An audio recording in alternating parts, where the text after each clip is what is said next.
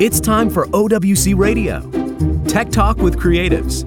Conversations with host Serena Catania. This is Serena Catania with OWC Radio. I have Richard Taylor with me. He is a producer, editor, post production supervisor for eight years at the National Archives, but we know him in our community as a Final Cut expert. He's also the host of Final Cut Radio and FCPX TV. And both shows which I have been on and I love, so you need to watch those. Richard, how are you? I am doing well on the East Coast of the USA. I got to always plug the East Coast because everybody's from the West Coast these days.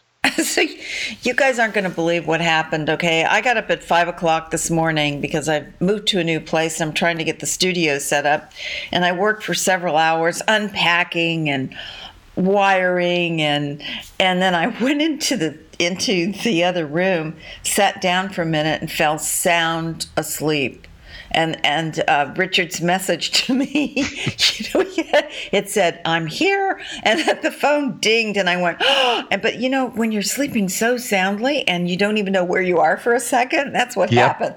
Yep, so absolutely. So I'm groggy. So I'm sitting here in front of my my uh, MacBook Pro where I am recording this um, with a cup of coffee and uh, I got an espresso machine for Christmas. Isn't that great? So I oh, go, you did? Yeah. What kind? Oh, what it's, kind of? it's it's the Nespresso. The Nespresso. Okay.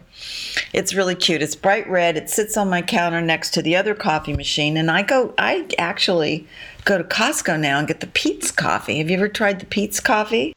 I order Peet's from Washington State. Oh, really? Well, well, here's the here's the deal. They ship it the same day they roast it. Ooh. In other words, it doesn't sit around on the shelf for a week or two weeks. You place your order, they ship it the same day. I get Peet's coffee from Washington State in two days. Okay, so it's what is this? Peet'sCoffee.com? Yes, P E E T S dot com. I, I get the Colombia uh, because it's the only place that I've found that has dark roast Colombia. Most of the Colombians are medium roast or a light roast. And this is dark roast, and I really, really like it. No, I like the dark roast, and I actually um, now did, the, can you order the Nespresso cups? They have, yeah, they have some of those exactly. Yes, they do. They have different different varieties. It's but it's yeah. One of the other things about Peet's is they ship a full pound, not twelve ounces. Wow. A lot of these coffee places are shipping twelve ounce bags, mm-hmm. not a full pound. This mm-hmm. Peet's ships sixteen ounce bags Here's the other thing about Peet's they have been coffee roasters in the family since the 1960s. I didn't know that. Richard, you just you always amaze me. You have all this knowledge about all these amazing things. How do you Certain do this? Things. Certain things. Yeah, we love coffee. I mean, oh, we and- absolutely love coffee. We I was talking to there was a post Alistair Roby from Australia posted this morning. He says, "Repeat after me: Coffee is not food." and I responded, "Coffee is way above food. coffee first, everything else second. There, that's there a that, that's a pizza that's a pizza advertising campaign. I know. I, I, I tell my girls I wish I had somebody that would just come in the room in the morning and bring me coffee before I even get out of bed. that would be wonderful.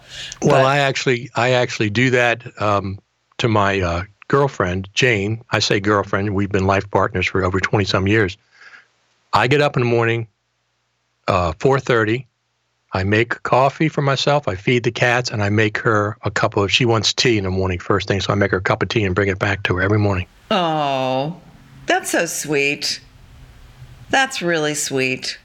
Well, it's just it's just uh, you know, it's a it's a I'm out there anyway. She didn't get up as early as I do. So. That, that's funny. I get up around 4:30, 5 o'clock latest every day, every day, and I like to watch the sun come up. Yep. It's just a yep. it's just a ritual. Now you told me you you run a couple miles every morning. Between right? six and seven, yes. I get up. So we get up at four thirty, make coffee, wake up, check, you know, maybe check Twitter for see what things are going on, feed the cats, and just I like I don't like waking up quickly. I like waking up slowly. so by the time six o'clock hits, I'm out the door running. As long as it's not in like teens. If it's in the upper twenties or thirties and not windy, I'll go out running. Hmm. Take well, my iPod, uh, AirPod Pros. Oh yeah, love those AirPod Pros. I bought a pair when we were at the Creative Summit, and I have to tell you, I'm I'm listening to more music now uh, because you can hear things with the iPod Pros that you couldn't with the other iPods, and it's, it's actually better even than listening to it on speakers. Yeah, I, I like them too. I, I, uh, yeah, I was kind of doubtful at first, but I do like them. I have both pairs. I have the older pair for my iPad, yeah. which is next to my bed, and then I have the other one for my iPhone. God, all this technology. You know, I keep my iPad next to my bed at night too even though I keep saying I shouldn't bring technology into the bedroom, but I kind of like watching my iPad at night. it depends terrible. on whether it depends on whether you have trouble sleeping. If you have no trouble sleeping, it doesn't make any difference. People that have trouble sleeping sometimes are told not to bring technology into the room with them. Mm-hmm. I have mm-hmm. I can fall asleep in 5 minutes almost all the time, so yeah, I can sleep anywhere when I'm tired. As you know from this morning, I told you I would. there you go. I sat down in the recliner with a cup of coffee next to me, fell sound asleep. I mean, literally, I don't know how I got into that deep sleep so quickly. I must have needed it. Well, it sounds like you're you're busy. You know, moving is. I think it's of it as an adventure, but it's also a lot of work emotionally and physically. I, I was looking at videos that I had from when I I built a house next door to me in the mid 80s. I built the whole thing. I mean, I had a crew, but I built I was a contractor. I did the excavation, I did the footings, I did the I you know, I got con you know, different contractors for different things. I had a carpenter crew come in, but I was watching video that I did when I moved out of that house. I went through the entire house with me, camera pointed towards me. This is way before selfies because this was in the uh, you know in the well, actually, this was 2000 because I moved right. in 2000. Right. So, a picture of, you know, I have my camera facing me and I'm talking and going through the house and showing the house the way it was when I left it and everything just for the heck of it. It's, it's an emotional thing. I mean, for me, it was. Yeah, I mean, happiness is an emotion. I'm happy here. I love it. I wake up every morning and I tell the house how much I love it. It's exactly. just really yeah. nice. I have hummingbirds and lizards and little bunnies and uh, birds in the bird feeder. I mean, in the little Absolutely. fountain. I found this great little solar. Uh, it's just a little solar float, and you put it in the water fountain out outside in the back, and it it's a fountain. It becomes a fountain. It runs on solar. The birds love it. So it's kind of like a little a little haven. I think when you work as hard as we do, it's really important to create a, a, beautiful life wherever you are. You know, even when I yes. was in the little, when I first moved to San Diego, I moved to a small apartment because I didn't know where I wanted to kind of settle. And um, but I built this, this garden on the balcony and, um, you know, kind of built a little haven in there. And now that I have the house, it's, it's just, uh, yeah, it's really nice. We work really hard. All of us do in this business. I mean, what's the, what's the piece of art or the, the photograph with the, the filmmaker in the middle of the night and it's the only light on in the building? That's kind of the way we all are, isn't right. it? Right. Well, especially if you get involved with the project. I don't want to go to sleep. I want to keep on working because I really enjoy this. Or, yeah. You know, absolutely. That happens a lot. Yeah. Well, I'm building a studio in the garage here, and that's going to be really fun. I, I kind of like, uh, I'm, I get up and my brain clicks on and it's on overdrive. Uh, so I get out of bed, I make the coffee, and I already want to sit down at the computer. I have to tell myself to slow down um, because I think for me, first thing in the morning are when all the ideas come. And that's when I do my best writing if I'm writing or you know creating a story on Final Cut or whatever I'm editing on. But you said something about the. Uh, let's talk about uh, podcasting. Okay. Um, because everybody's asking me about podcasting, and you have a wonderful setup. Can you kind of look around and tell us? I don't know which studio you're in because you have two of them. You have one for editing and one for right. your your radio show. But right. picture that you're in the room where you do your radio show. What do you have around you?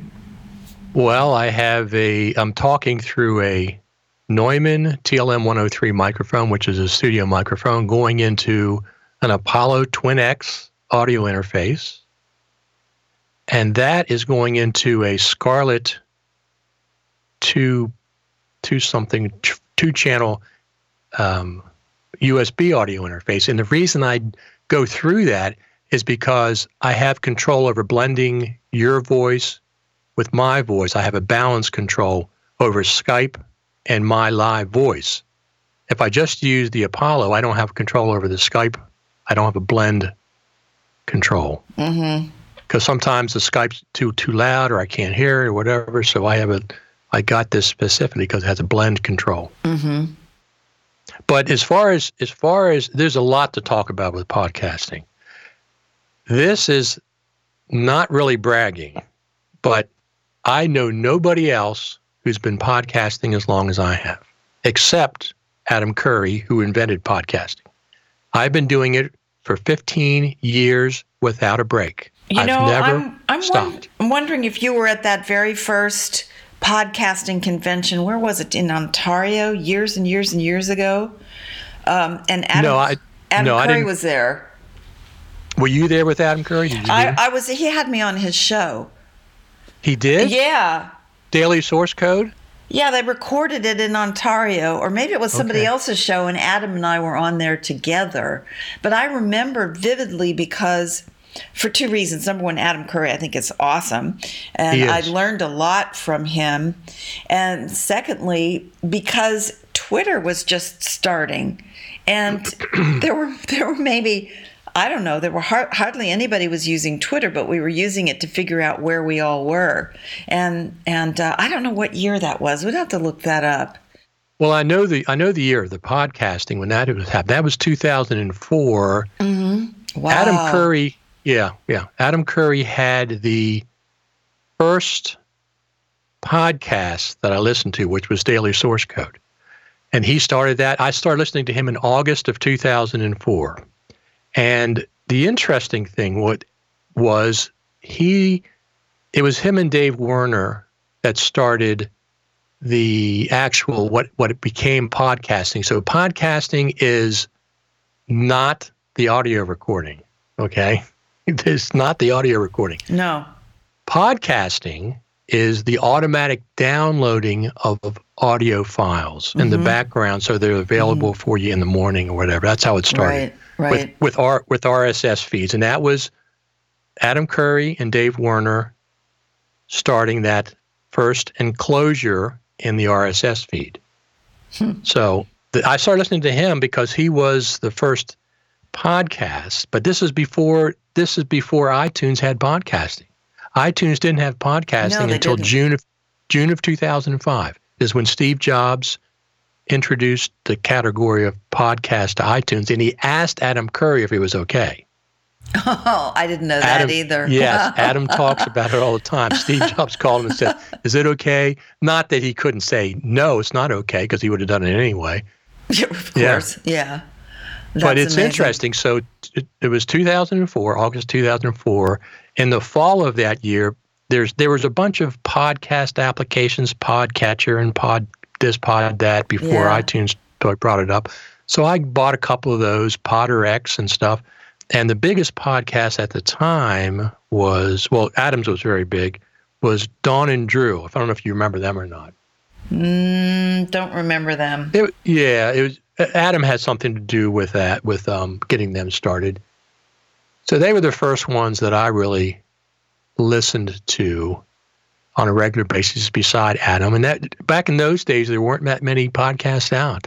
No, and, And then Philip, it- Philip Hodgetts had one of the very early ones. But Phillips wasn't a podcast. Yeah.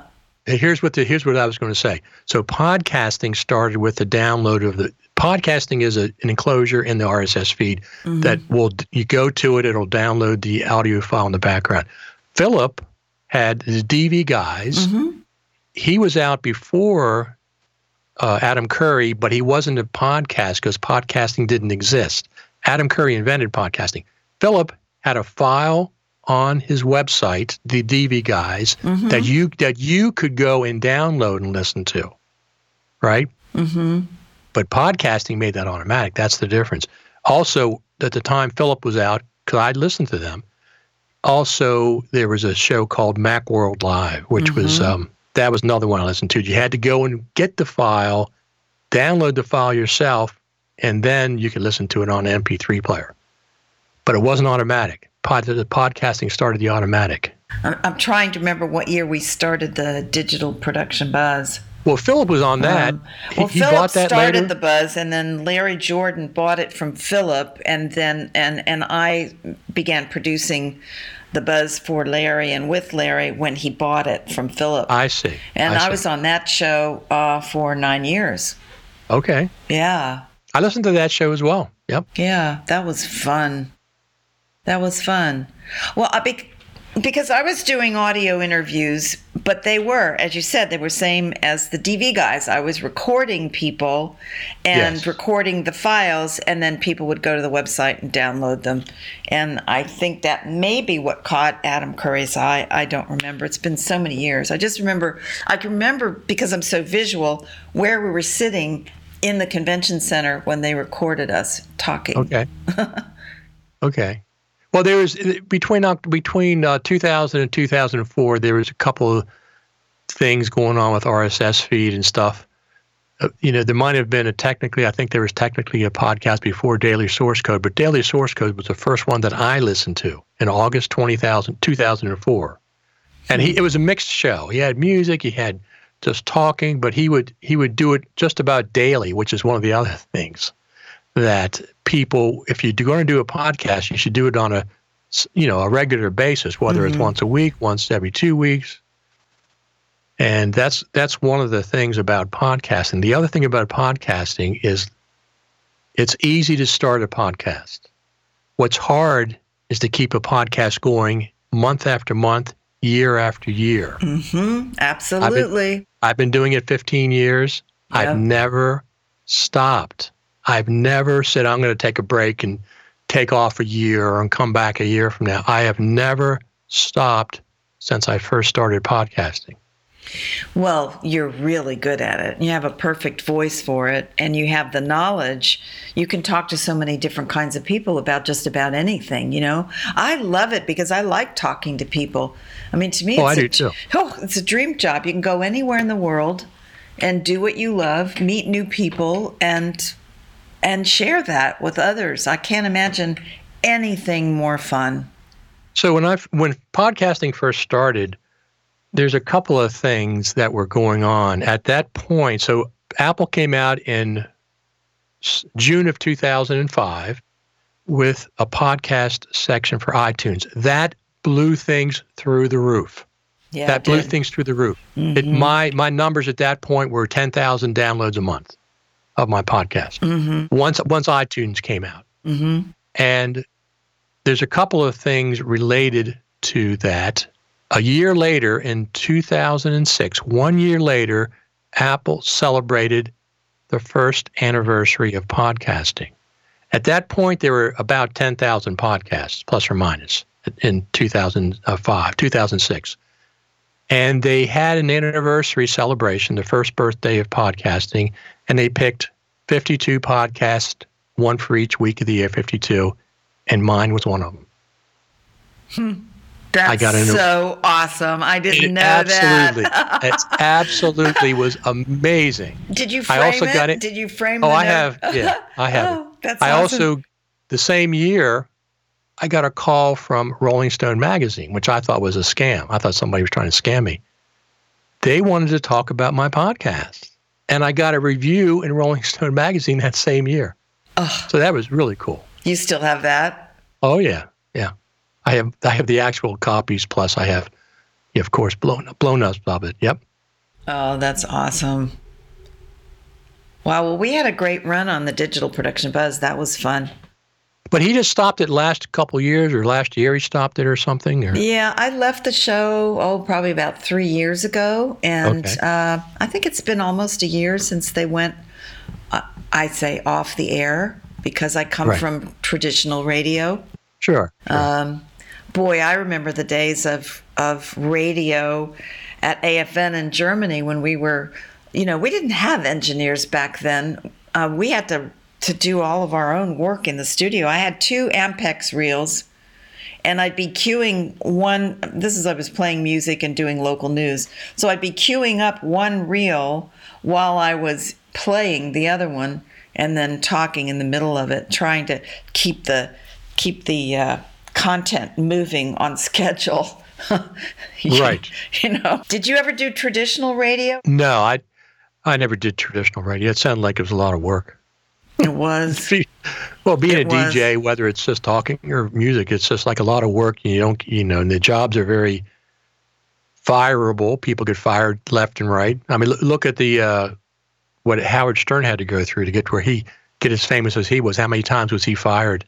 Over and over and over again. Just you know, it's just it seems so precarious your career. I've always liked a, a brick and mortar career. I go work forty hours a week. I get paid a forty hour a week check. Yeah, something something tangible. Well, your own boss on FCP.TV, FCPX right. TV, and right. Final Cut Radio. You're your own boss. But you know what I right. love about you, Richard? You maintain a schedule. I've noticed that about you. You you get up at a certain time. You bring your longtime girlfriend a cup of co- a cup of tea and i don't know if you guys have breakfast together but then i i notice you eat dinner at pretty much the same time every yep. night and pretty you much. do your run at pretty much the same time every day. Do you think that kind of schedule helps you be more efficient? Yes. Mm-hmm. Yes, it does. It, it helps cement your day. You know, I mean, physical activity is great. And I just, for some reason, I love running. Mm-hmm. I just, I just like it. So one of the things you want to do with exercise is do something that you enjoy rather than making yourself do something that you feel like it's a chore because right. that won't last. So I like running, so I do running. The fall and the spring are my favorite times to run. Hmm. Well, here, you know, here we can run we can run you around here in San Diego. well, you have you have the different seasons. You have the fire season and you have the the flood mudslide season, and so you floods. have to be careful with those. Yeah. I had a flood in my garage a few months ago. I think I was actually supposed to be on your show. Oh, wasn't, really? Wasn't I supposed to be on your show? And then I had a flood in the in my garage because it rained well, so I, hard, and the water went water went into the garage, and I have all my equipment in there. This was at the other place. Could have been Final Cut mm. Pro Radio TV Live. I do those all the time. Yeah, I think it was one of those. But uh, let's get back to podcasting for a minute because I know okay. people are going to want to ask questions. So we've talked about your equipment, the uh, the Neumann TLM 103. I just actually bought the 102 because they told me that was really good for female voices. So I'm well, going to try go. that one out. Well, don't don't tell Chris Fenwick that. No, why? Because he has a 102. Oh. You know, I thought they told me the 101, but then when I left NAB, I couldn't find a 101 anywhere, so I got the 102. Yeah, so I never I heard of a 101. Yeah. Well, yeah, I know it was lined up. I have to find the picture I took during NAB because I was going to buy the the 84, right, the classic, really, really yes. expensive mic and I was demoing it and I talked to the person in charge of the booth. I was in the booth and I said, "You know, I've had it. I'm tired of trying microphones and then I mean, if you go into my equipment room, I cannot tell you how many microphones are in there. I'm always looking for one that I absolutely love. And I said, I'm just going to get the 84. I've had it. And he said, You know what? You don't really need to do that. I said, It's made for a male voice. That's my problem. I have a soprano voice. So, what microphone is going to really help me? And he brought me over to the line of mics, and I put the headphones on and I tried them, and I got to that one, and I went, Oh my goodness that's my voice, but that's the best of my voice. Right. right? So, yep. what you don't want to do, this is my personal opinion, you don't want to do a lot of enhancing. I know people that do uh, radio or podcasting and they add they add a lot of they just tweak their voice so much that it just doesn't sound right anymore you have a naturally deep voice so i'm assuming you don't do too much enhancing I have a little bit of uh, I have a tube compressor mm-hmm. and a tube EQ because I love mm-hmm. tube the sound of tube stuff. Mm-hmm. So with the uh, why do you like the Apollo, the twin? Here's the difference between the Apollo line, it's Universal Audio, and everybody else. The Apollo has processing in the unit that that processes their software emulation plugins in real time. Oh. Yeah, it it has it has chips that are dedicated to process the software like I said, I, I use a tube compressor and a tube EQ. They're being processed in real time and coming out to Skype. That's the difference between Universal Audio and everybody else. Now, I think Motu has something like that. That's it's called digital signal processing, but it's live. It's coming out live. It's doesn't you don't have a delay. You know, 50 milliseconds, 100 milliseconds delay. This is actually live because they they process it in the unit itself. Hmm. It's just like it's just the next best thing to having the actual hardware units here. Wow, I'm gonna I'm gonna have to try that. So you've got the Scarlett, a two channel Scarlett. It's a two channel. Yeah, it's the mm-hmm. uh, something. It says four on it, but it only has two channels. Mm-hmm. And like I said, I have that because I have a blend. In other words, I'm going into that in one of the channels. Skype is also your voice is also going into that. But a lot of units I have no control over which one I hear left. Mm-hmm. I, you know, I, I, have no blend. This has a blend control, so I can blend my volume with your volume, mm-hmm. and I can hear both balanced. That's why mm-hmm. I like the uh, Scarlett for that. I have a Scarlett on my desk here. It's the Focusrite. It's the single channel. So I'm actually monitoring my voice, which I, I feel like, you know, I just kind of I put half of it on one ear and, and full on the other ear sometimes, but I'm monitoring my voice through the Scarlett and I'm talking into my, at the moment, my Rode mic. I'm going to put the, the Neumann on here later today and try that one out. What do you record with? You're recording on Skype, right? Well, it depends. If if you're talking about like right now, if I'm doing an audio podcast, I record with Audio Hijack Pro. I've been using it for years, and it's fantastic. For you know, for for audio, you can like I have. What I would do is I'd set up one channel for me, direct my microphone. I put a meter on it and go into a recorder. The other channel would be Skype with a volume control, a VU meter, and then going into the recorder. And I record both channels independent of each other for audio, that is. Mm-hmm. For for video, the live stuff, I use Ecamm Live, which is a great application. Yeah, I have I have Ecamm Live. I've been using. I think we were discussing this earlier um, offline. I have Ecamm. I'm recording on Ecamm right now on Skype. So your voice is being recorded on Skype, and my voice is being recorded as well through Ecamm. And then I can take the the file and I can split it Right, exactly. So then I have I have a mix down, you know, a normal mix down that I've played with the volumes and then I can but I can also download that as a, a reference track and then I split the tracks and I can adjust and, and correct, you know, um, anything that you want to take out exactly. individually. So exactly. do you do a lot of post processing or for the podcast? Yeah, for the podcasts. I only edit. I edit them. Mm-hmm. I mean, just if they get off track, I'll take sections out. Like sometimes I'll interview somebody before NAB and we'll do a lot of talking about NAB. Mm-hmm. But after NAB's over, that's not interesting anymore. Right. And if I still want to use part of their stuff for the podcast, I'll take that NAB right. stuff out and just put it together. So I edit the podcast. I edit the audio podcast, same as you do a video. Mm-hmm. You know, you don't you don't do a video and just put just record it and then throw it out. I mean, you know, we're video editors. I'm an audio editor as well. Right. The same same process. I, I can enhance it. I can make it better by condensing usually if there's pauses or if there's a lot of mm-hmm. ums and ahs and stuff. Mm-hmm. And just I don't you know I'm not worried about taking them all out, but take some of them out for the audience. Mm-hmm. I just go through. I do two passes. I go one a rough cut pass, and I'll go through and take ums and ahs that have not every one, but a lot of them. If there's clicky noises or some kind of distraction, or somebody drops a pencil or has to go get a cup of coffee, I'll take that section out. And if there's, like I said, a subject, maybe we talked about something we can't talk about on the air. Mm-hmm. Happens a lot. Yeah. I'll take that oh, section out. Yeah. I've had people say, out. this is off the record. Exactly. and then, but they still tell you. Yeah. And then exactly. they talk for five minutes.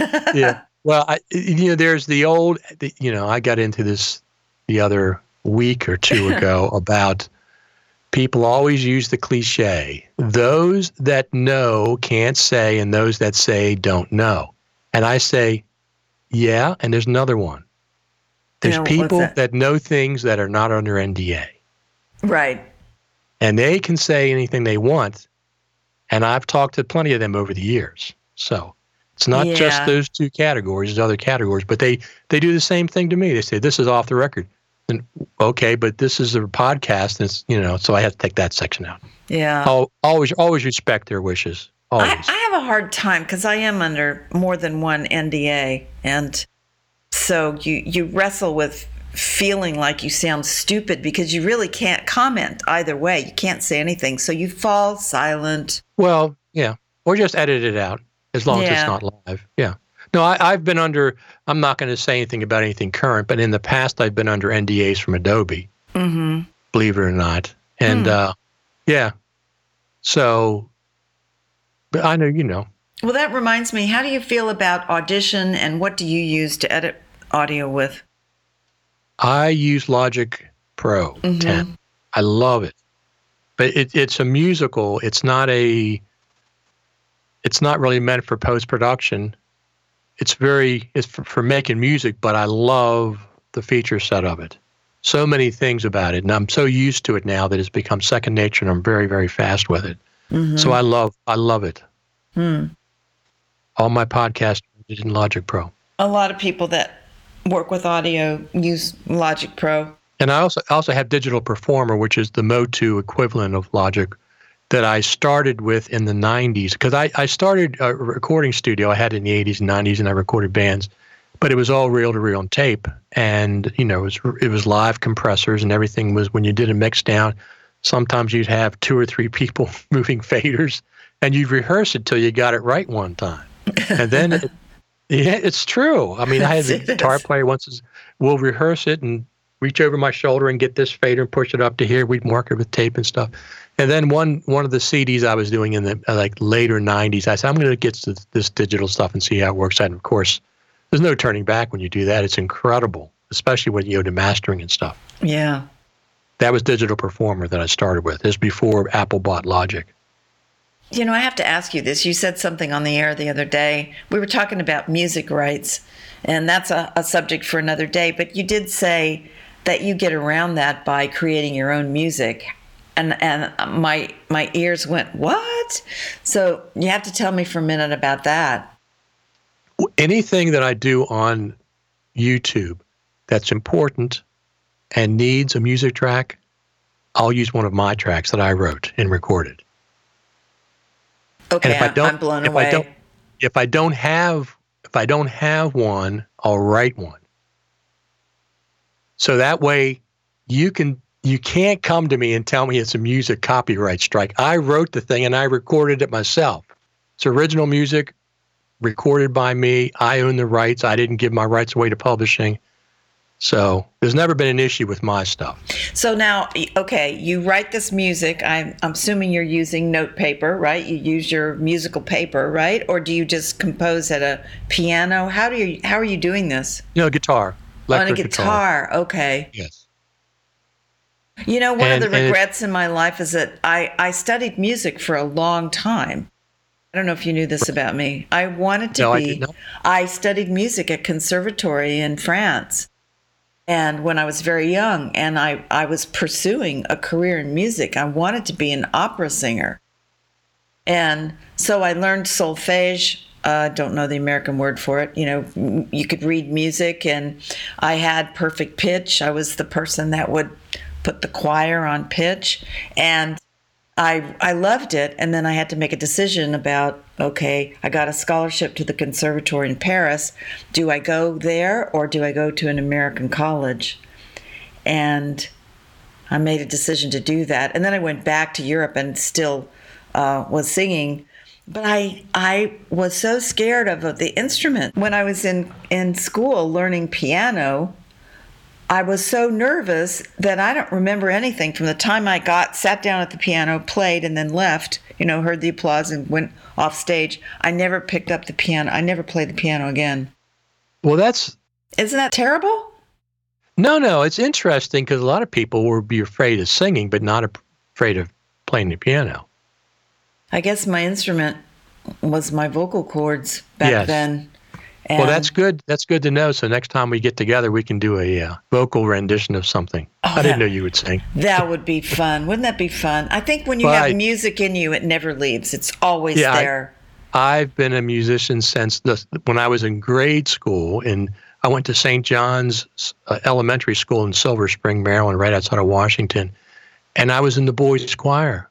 And I didn't know why I liked it so much, but I really liked it. When I, when the other boys went to become altar boys, I said, "Uh, I'm going to stay in the choir." I was the oldest in the choir. Sister Daniel Mary was my choir instructor. I still remember, but I didn't know why I liked it so much. But ever since then, it's been all it's been about music my entire life. Yeah, I started out in second grade. I remember um, being in the choir in second grade, and I was wearing a white choir robe with a red crepe paper bow at one of the concerts. Right, right. I think it's wonderful that you learned an instrument. I regret that I can't accompany myself, although uh, I do have now a new keyboard and I'm going to start playing with it, see if I can get it. I might even take some piano lessons. Yeah, it's it's it's worthwhile. I I uh, my brother is five years older than me, and when I was in grade school, he was a teenager, and he brought home an electric guitar and a little Fender amplifier. From the first time I saw that electric guitar and amplifier, I was completely enthralled with it. I love electric guitar. Absolutely love it. That's wonderful. Do you have pictures of yourself back then? not playing the guitar so much because it was his and I wasn't supposed to really, you know, I had to do when he wasn't around. And he even, he eventually lost interest in it, but I it just started my career. I have now I have, you know, quite a few. I have about uh, four or five guitars and I have a couple, you know, maybe three or four or five amplifiers that I use. You know, I've been trying to talk people to bringing into bringing their instruments to NAB I, because I would love to just jam. I think it would just be so much fun to sit in one of the booths and get all our friends. There's a lot of very musical people in our our little group of techies, and I think it would just be so much fun to Well, just I talked, yeah. Go ahead. I talked I talked with Patrick Southern about doing a Final Cut Pro band at the summit one year, but of course, it's not going to happen. I, I can't take my guitar with me.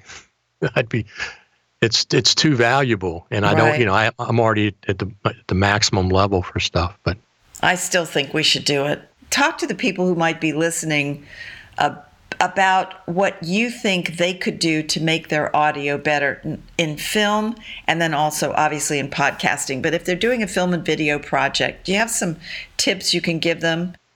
oh, I got plenty. Let me tell you the first one. okay. Stop the mentality of I'll fix it in post. Yes. stop thinking that I'm going to apply a noise plug-in to the audio. Every people do it all the time. All just going to slap a noise plug-in. I'm going to slap a noise plug-in on that. No. They just do it automatically. Listen, get your audio right when you record it. Mm-hmm. If you have a situation you can't control the audio, you can use a noise plug-in. But don't throw it on every single thing that you do. You're not doing audio right if you do that. It flattens I was- it. Yeah, well, well, you, you shouldn't be using a noise plug-in if you do the audio correctly. You don't need it under normal circumstances. I'm talking with studio and stuff. Right. If you're out out in the field, obviously there's you have you can't control the street noise and you can't control this. But if you can control things, pay attention to audio. It happened all the time.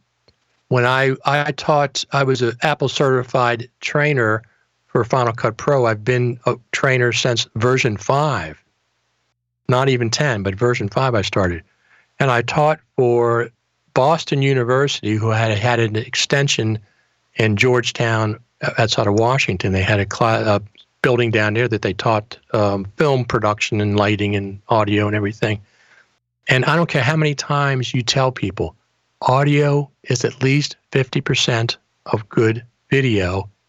They hear the words, but time after time, they would come back and say, about my audio is no good. I did this recording over the weekend. I interviewed somebody. How can I fix it? I said, you can't. Mm-hmm. You can't. If you messed up the audio, you can't. I said, Did you listen to the audio? No, I watched the meters. Okay. Mm, over big mistake. over over again. It's people they know the words that audio is 50% of good video, but they don't pay attention to it. It's uh, to me it's more than 50%. I spend I spend time I practice with audio with microphones and preamps and make sure my cables. I do the when I go out going to do a live event for example, like at NAB, I'll do the setup here at the house, make sure it works, and then I'll break it down into this as large, leave the components as large as I can with things connected as much as possible. But I always test it before I go out. Mm-hmm. So stop the thing. Well, I'm going to throw a noise reduction plug-in on it, just No. automatically. Don't do that automatically. Pay attention to your audio from the very beginning. Test mm-hmm. it the way you do anything else, the way you test a camera, the way you test lighting. Test your audio. Get good microphones. Get close proximity to people.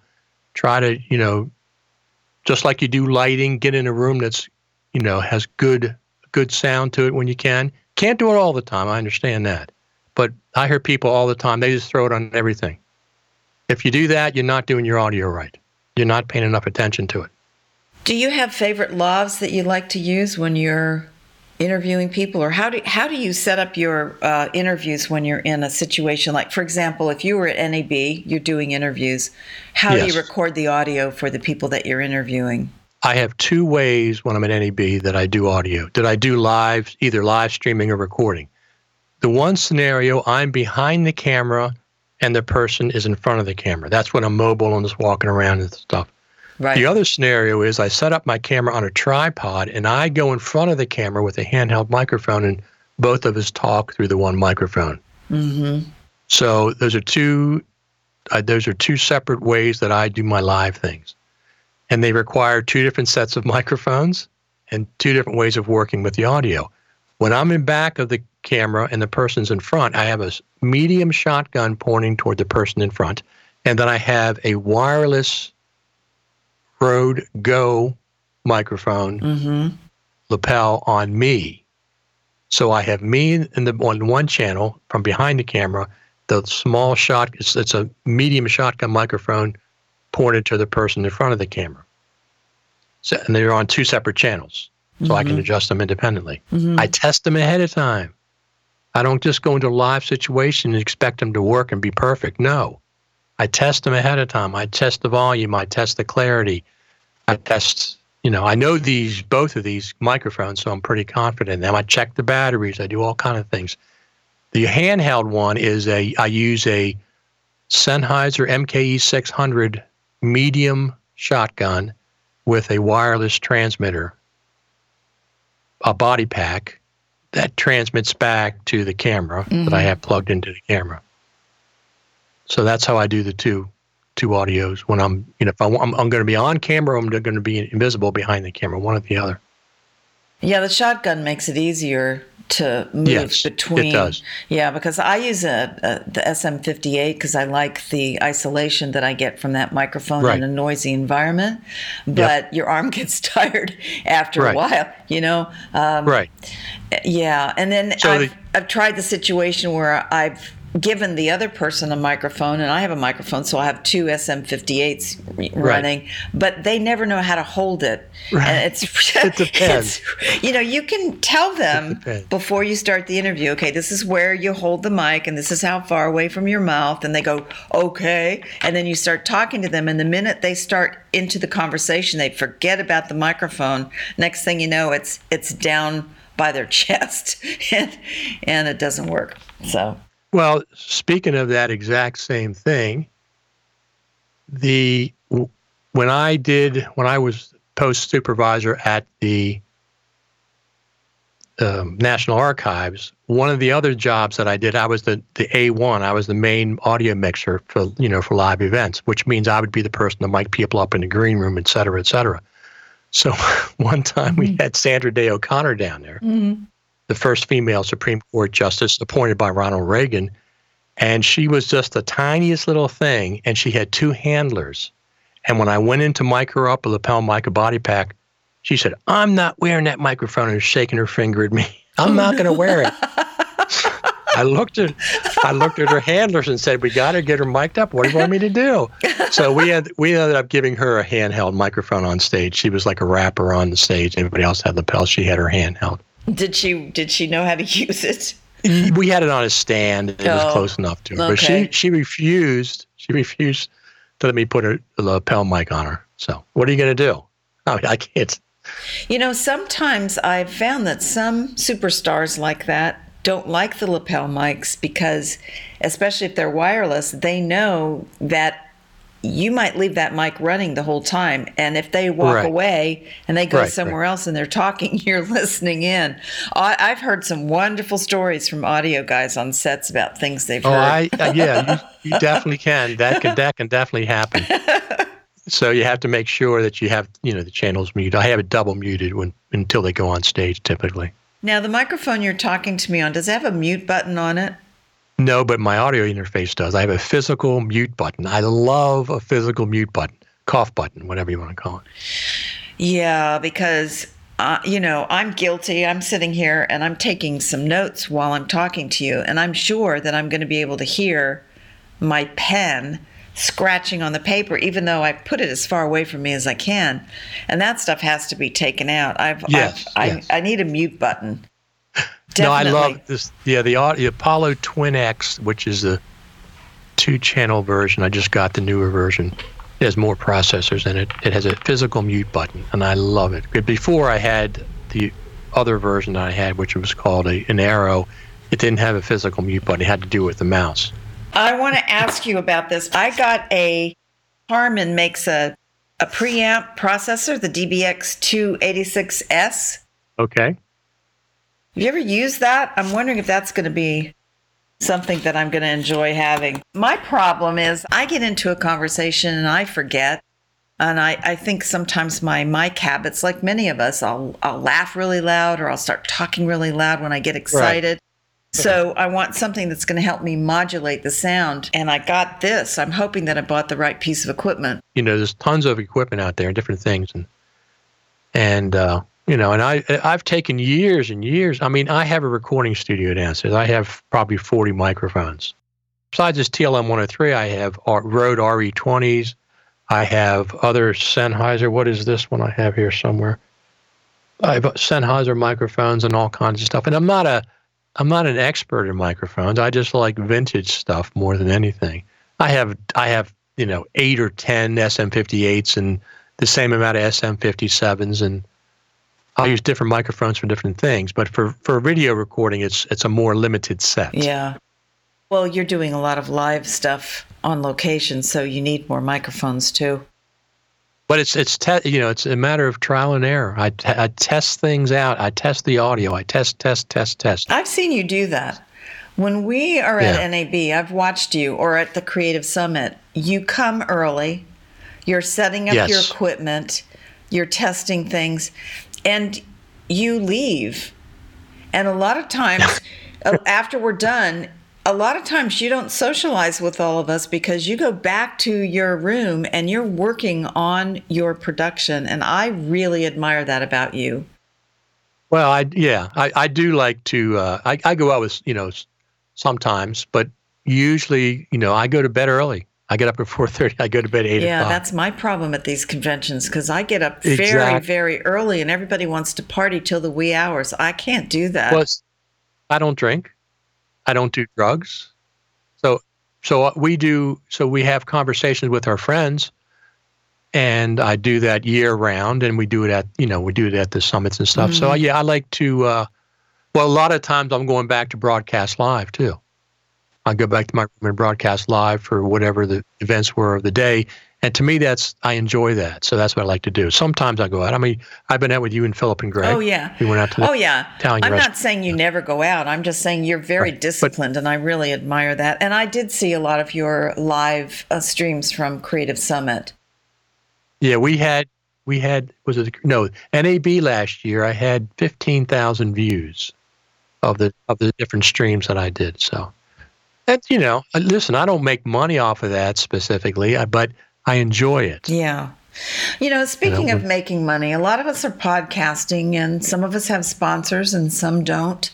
Um, I always wonder if a part of me, I will never give up my podcasting, but there's a part of me that thinks I would love to have a radio show, like a terrestrial radio show. I don't know if I could call it terrestrial. I mean, we call like right. OWC radio is really sure. a podcast, but it, it sounds like yes. radio. It walks and talks like radio, but right. it's not, right. it's not serious and it's not, um, you know your local your local radio station you know right exactly no that's true i i like i like audio i really really like yeah, audio me too if it's not music or just talking and whatever and and the, the fact that you know that we can broadcast live to the world is amazing and it's, you know the quality that we get and stuff it it's amazing it's absolutely you know it's like i was a ham radio operator when i was a kid um, and it was the same thing then to me. I could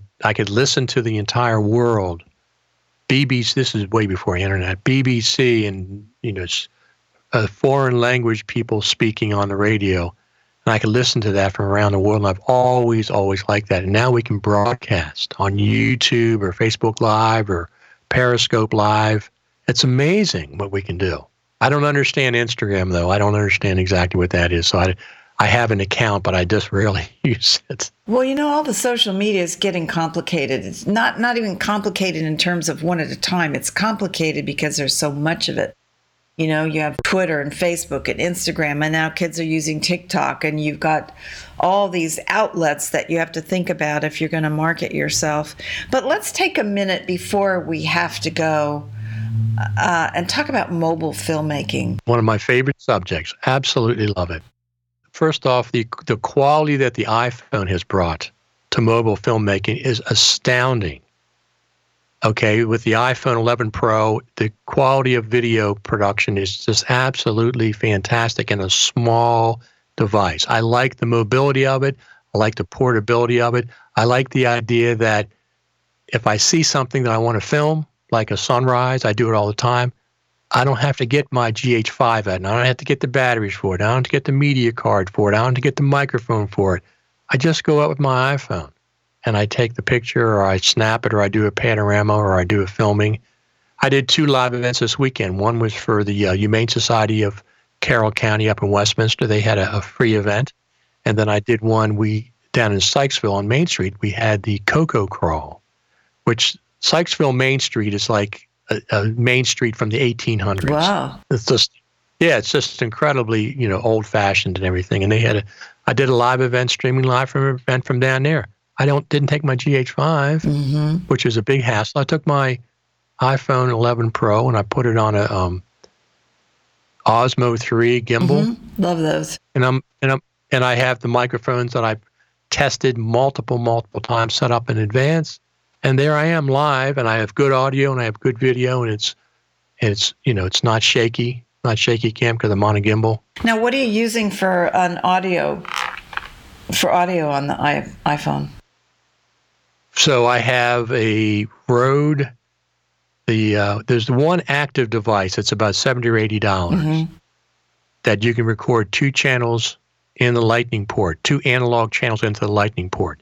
That's how I get it in, but it's it's the active one. They have a passive one too that I use sometimes, but you don't have nearly the uh, flexibility with that mm-hmm. one. So I use the active. Mm-hmm. It has an that has active preamps. You can adjust them independent with the app, the Rode Recorder app, I think it is, and you can record two mono tracks or you can record in stereo. So I I record two mono tracks because I want my voice separate and I want the front facing microphone separate of the person I'm talking mm-hmm. to. Yeah, it amazes me. And now with Filmic Pro, uh, I think that's right. fascinating. I have I have iPhone A cam, and I have an iPhone B cam. So I have two 11 Pros that I use uh, when oh, I'm traveling, okay. so that I could set up, you know, even if I'm interviewing or I'm doing whatever I'm shooting, I can get two completely different angles on it. Right. And I, am I'm, I'm actually I haven't done it yet, but I'm going to go out. I'm going to try Filmic Pro and see if I can get four different shots at the same time. I'm going to love that. Well, you can't record. You can only record two of the four. No, with the two cameras. Oh, with the two yeah, cameras. with I the see. two Yes, cameras. yes. So then I I would see have four angles on the same Yes. shot. Um, Right. That would be that's going to be kind of fun. I am going to try that. Want to do something fun with that? Now, the one thing about the Filmic Pro app, and, and they say it's an Apple limitation, is even though the iPhone 11 Pro has 4K cameras, you can only do 1080p when you're doing multi Right. cam. Right. But it's still good, really good quality. Oh, it's excellent quality. Yeah. That's what I stream in. I stream in 1080p. I don't stream in 4K. I think you were at Creative Summit and you came in when I was talking about the trip to Sicily and using mobile filmmaking in Sicily. right. Yeah, I took Yes. I took all my big cameras with my beautiful lenses and I did shoot stills, a lot of stills with those cameras. But I found, uh, you know, in that hot Sicilian summer weather, to get really good sh- landscape or city shots during the day, you do it in the middle of the day if you can because there's nobody around. Everybody goes to lunch and the lighting may not be ideal, but if you're doing just general shots of a town, it was hot though. And and it was really hard to carry heavy equipment around. I found I would just take in the iPhone. Take the iPhone. It's, yeah, same with me. I mean, I'll take my GH5 and GH4 Mm-hmm. if I'm doing a, a proper sit down interview, always. But a lot of times I'm not taking it anymore. I'm taking my 11, 11 Pro yeah, Max I love it. because the quality is incredible. It's not, you know, it's not as not as good as a GH5, but the GH5's, you know, I got to take lenses and I got to take make cards and I got to take batteries and I got to take, you know, whatever. The, the phone, I take it with me, plug a microphone in, and I'm ready to go Right. because I've tested the microphones in advance. I know what Yeah. they're capable of. I know how to hook them up. And I, it, when I'm doing video, I always check the levels and stuff of the mics with the audio application. hmm I always check them. hmm I make sure that the audio in both microphones is good because one of the things about the there's one good thing about the stock Apple uh, photo the filming app and one bad thing. The bad thing is it doesn't have any audio controls and it has no audio meters, Right. which is a re- that's a real oversight on Apple's part. Well, maybe they'll get to it. You know, sometimes they build Yeah, that stuff in. how long have they how long have they had the app? Years. yeah. No audio, no audio meters, no audio controls. That's the downside. The good side with the iPhone 11 Pro is I can switch the cameras while I'm recording, and it just blends from one lens to the other. It's it's in software, has to be. You know, going from the ultra wide to the regular to the Mhm. zoom, it'll it'll go between all any all three of those back and forth while you're recording, and it just zooms in. It just zooms in. It just blends it in. That's a fantastic feature. I hope Filmic Pro has. And I can I like using the little wheel too because I can go even slower if I want to do a Yes, gradual uh, Yep. pull back or zoom in. So I just put my finger on the little wheel and adjust it that way, and it works beautifully. It really Yes. does. Now, you know, here's here's one thing that's difficult. Managing the files when you get back from a trip like this, if you can't do it while you're Yes. traveling, and you have to, how do you, how do you get all of your media, your sound, your pictures, your video? How do you get it off the iPhone? Do you use AirDrop, or are you using um, something? Sometimes. Yeah. What do you? How do you manage But I use that? I use PhotoSync. Mhm. It's an app that it, I think it's like six dollars or a year subscription, something like that, six or 7 Mhm. bucks a year for the for the pro version. There's a free version too, and I use that to get stuff off of my phone because I can very easily go in there and, and click the clips that I want, and I can put up put them on my Mac via AirDrop. Mhm. I, I make a folder and it just Right. puts them in the folder. But to delete them, I can delete them on the phone itself. It's a two step process, but it's quicker to delete things on the phone because I can slide across and down and it'll select everything between. I can make a Right. L shape, go across and then down, and everything gets selected if I want to delete all. Mhm. And then I delete, then you got to go in and delete it again because it just puts it in the trash can. And you have to go in and delete it a second time in order to get it off the phone and re, you know to recover storage space on the phone. hmm So that's what I that's what I do. I don't I never liked iTunes. I just I find it clunky and cumbersome. To get media on and off my phones and stuff. I just never was a big fan of iTunes whatsoever. So I got this PhotoSync to get stuff off the phone, and then I still have to go back and delete it from the phone, which I use their native hmm. Photos app. Now, will PhotoSync let you make a folder and direct the file transfer into a new folder? Yes. Oh, I Mac. love that. So, what I kind of do, which is a little bit, it, it, uses the native application. I put the pictures into albums and then I will download everything from that album. And once it's in the album, then I can pick another album and I can do that. And then I go up and I make a new folder. I highlight the files that came from that album and I make a new folder and rename it on the hard drive. Um, and that seems to save me some time. Is there a better way to do that? Right. Well, well, PhotoSync, PhotoSync yeah. PhotoSync, you have two apps. You have the phone, the app on the phone. Mm-hmm. You have the app on the Mac. The app on the Mac has a one of the preferences receive. You set up your folder there. Mm-hmm. Name it what you want.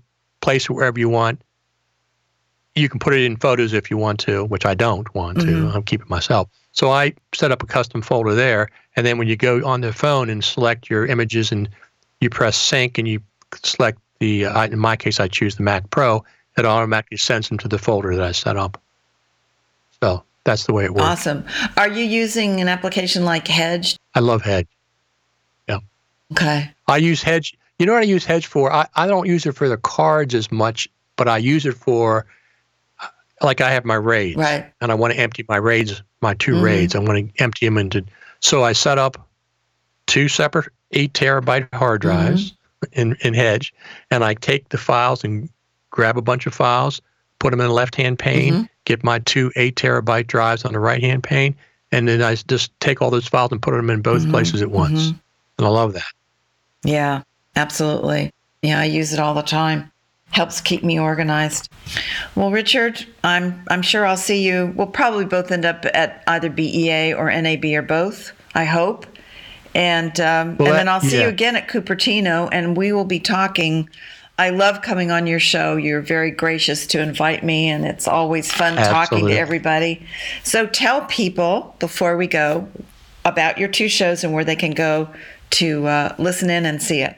Well, if you want to listen to the audio podcast, Final Cut Pro Radio, that of course you can go to your favorite podcast aggregator. It's in iTunes. Just search for Final Cut Pro Radio. And on the web, fcpradio.com. And of course, on YouTube, Twitter, Periscope TV, and Facebook, I'm Richard Taylor TV, all one word.